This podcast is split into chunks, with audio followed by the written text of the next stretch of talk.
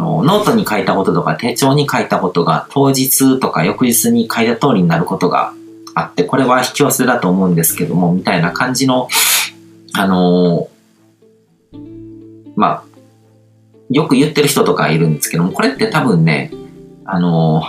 正確な統計を取れば、書いた通りになったこともあるけども、書いた通りになってないことも結構あるはずなんですよね。うん。どっちかにちょっと偏るっていうことあるかもしれないけども、うん。だから、まあ、偶然だったりとか、たまたまだったりとかする。でも、それを、こう、引き寄せだって思って見るから、まあ、カラーバス効果ですよね。その自分がフォーカス向けてるものが強調されて目に飛び込んでくるので、だから、なんかこう、書いたことが当たってるみたいな感じで、あ、これは引き寄せだみたいな感じの頭になってしまうっていうことなんですよ。正確に全部統計取っていけば、なんかその通りになってることもあればなってないこともあるなっていう感じになるか、それか、なんか予測のつくことばっかし書いてるとかっていうのがあったりすると思うんですよね。うん。あんまりなんかそういう、こう、不思議な力みたいな感覚で捉えない方がいいと思いますね。その、なん、え、っと、前回、前々回だったかな、量子論とかの話とかもしましたけども、その、未来を完全に予測するようなことっていうのはもうできないっていうことが証明されてるので、うん。だからそういうものをできるだけ排除して、きちんと理性的に判断できて使いこなせる部分だけをなんかうまく使っていくっていうスタンスがいいと思いますね。で、えっ、ー、と、テレビで美味しそうなスイーツを見て食べたいなと思ってたら、友人がケーキを持って訪ねてきた。これも引き寄せと言えますか？ってことなんですけど、言えないこともないけども、まあ、偶然の要素も大きいと思いますね。うん。で、集合的無意識で繋がってるからとかっていう、そういう説明とかもできるけども、集合的無意識は理論的にあるって言われてるだけで誰も存在を証明できてないことなので、うん。だ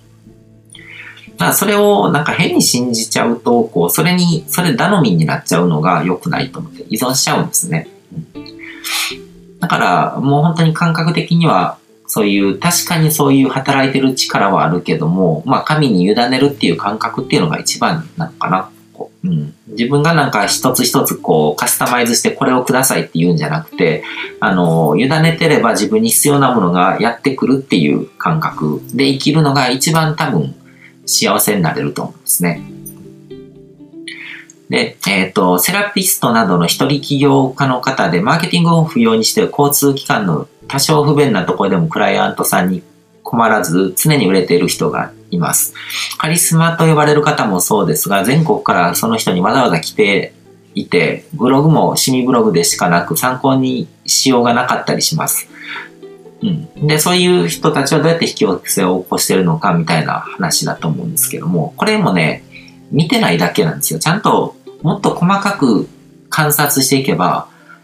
背景でいろんなことやってるのが見えてくるはずなんです。だか僕がそのさっき言ったこうブログとか、まあネット上に仕組みを置いて自動で人を集めてお金もあの生み出すっていう仕組みを持ってるのと同じで、見ると全部そういうものを設置してるからそれによってそれが起こってるってわかるけども、それを外から見てるだけだと何をやってるのかわからないから、だから何か魔法みたいなことが起こってるっていう風に見えちゃうんですよね。うん。で、引き寄せに限らず、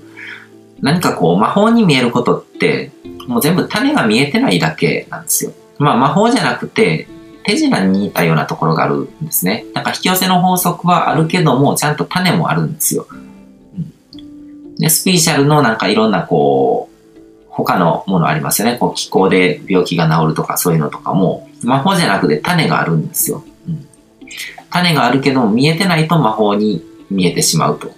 で、それを魔法に見せかけて何かビジネスしようとする人とか、人を集めようとする人とかがいるから、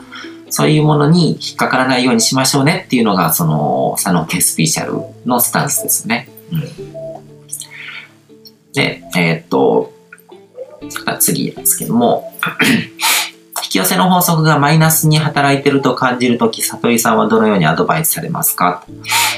自分自身に起こる引き寄せはうまく対処できるようになってきましたが、相談をされると結局あなたに問題があるみたいな言い方になってしまい、うまく話してあげられない時があります。まあこれは、結局ゴールをしっかり設定すればいいっていうアドバイスになると思いますね。なんか目先のものを一つ一つこれ引き寄せた、これ引き寄せなかったみたいな感じで見ていくとキリがないじゃないですか。引き寄せの法則ってそういう風に活用するものじゃないんですよね。うん。だかゴールとかを設定して自分の現状から考えたらとてもなんかこう不可能に思えるようなことでもいいので、それを設定して自分の潜在意識にしっかり届けていくと、まあ潜在意識って言ってもいいし、こう神様って言ってもいいですよね。神様にちゃんとその願いを届けて、で、委ねてるとそれが実現に近づいていくっていうのが一番こう、あの、理想的な使い方ですね。で、えっ、ー、と、引き寄せの法則と鏡の法則の違いについて解説をお願いいたしますっていうことなんですけども、鏡の法則っていうのは、まあ、引き寄せっていうのともちょっと違って、単純にこう自分の潜在意識にあるものとか、こう信念体系にあるものがフィルターを作るわけですね。自分が世界を見るフィルター、認識のフィルター、あの、模様体不活系って言ってもいいですよね。ラスっていうやつなんですけども、それを作ってるので、自分が見る現実に自分のこう潜在意識にあるものが反映されて目に映るっていうことなんですよ。だから、あのー、心の中がギスギスしてる人は世界の中がこうギスギスして見えるっていうのと同じようなことで、うん。なんか自分の嫌な面っていうのが相手に投影されて目に見えるっていうのも、自分の心にあるものを通して、そのフィルターで世界を見てるからそういうことが起こってるわけですね。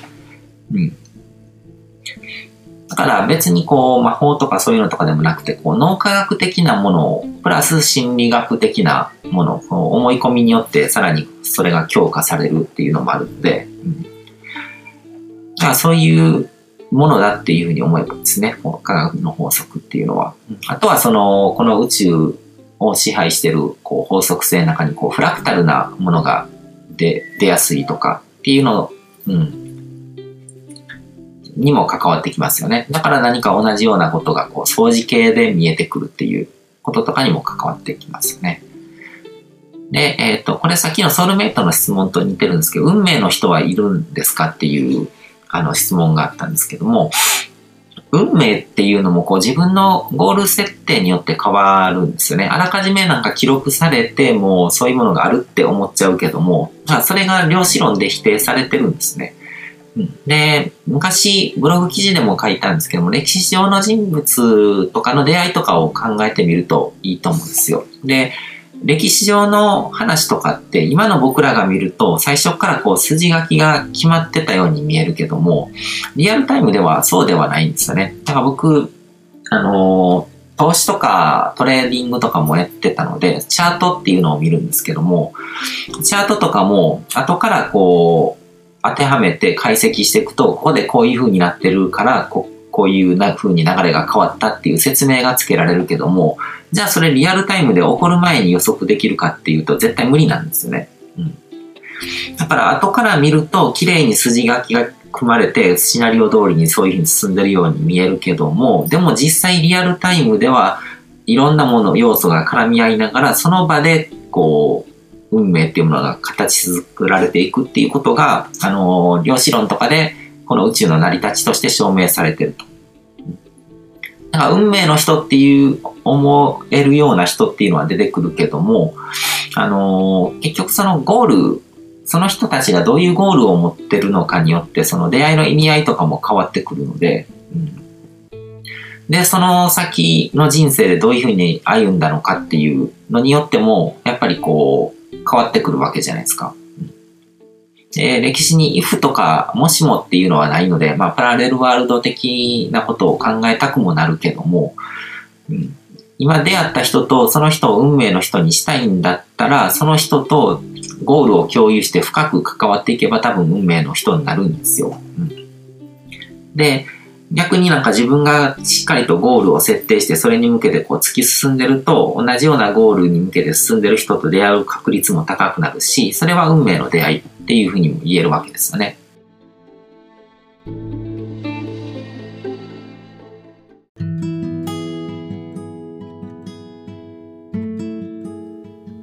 今回も最後まで聞いていただいてどうもありがとうございます。チャンネルの説明ページの方に僕が提供している悟り式コーチングの最初の2ヶ月分を無料で受講できる案内があります。ゴール設定とアファメーションについて詳しく解説してるんですけども、僕自身もこれらのことを本格的に取り組み始めて、で、それで大きく人生を変えたという経験があるので、あの、まだ受講したことがない方であったりとか、このタイミングでピンとくる方はぜひ登録して体験してみてください。また、僕がどんな人間なのかを簡単に知ってもらえる2分ほどで読める会員プロフィールのリンクも貼ってます。僕自身がインターネットを通じた出会いによって自分の人生を大きく変えたので、この出会いがあなたの人生を変える良いものになることを願ってます。ではまた次の放送でお会いしましょう。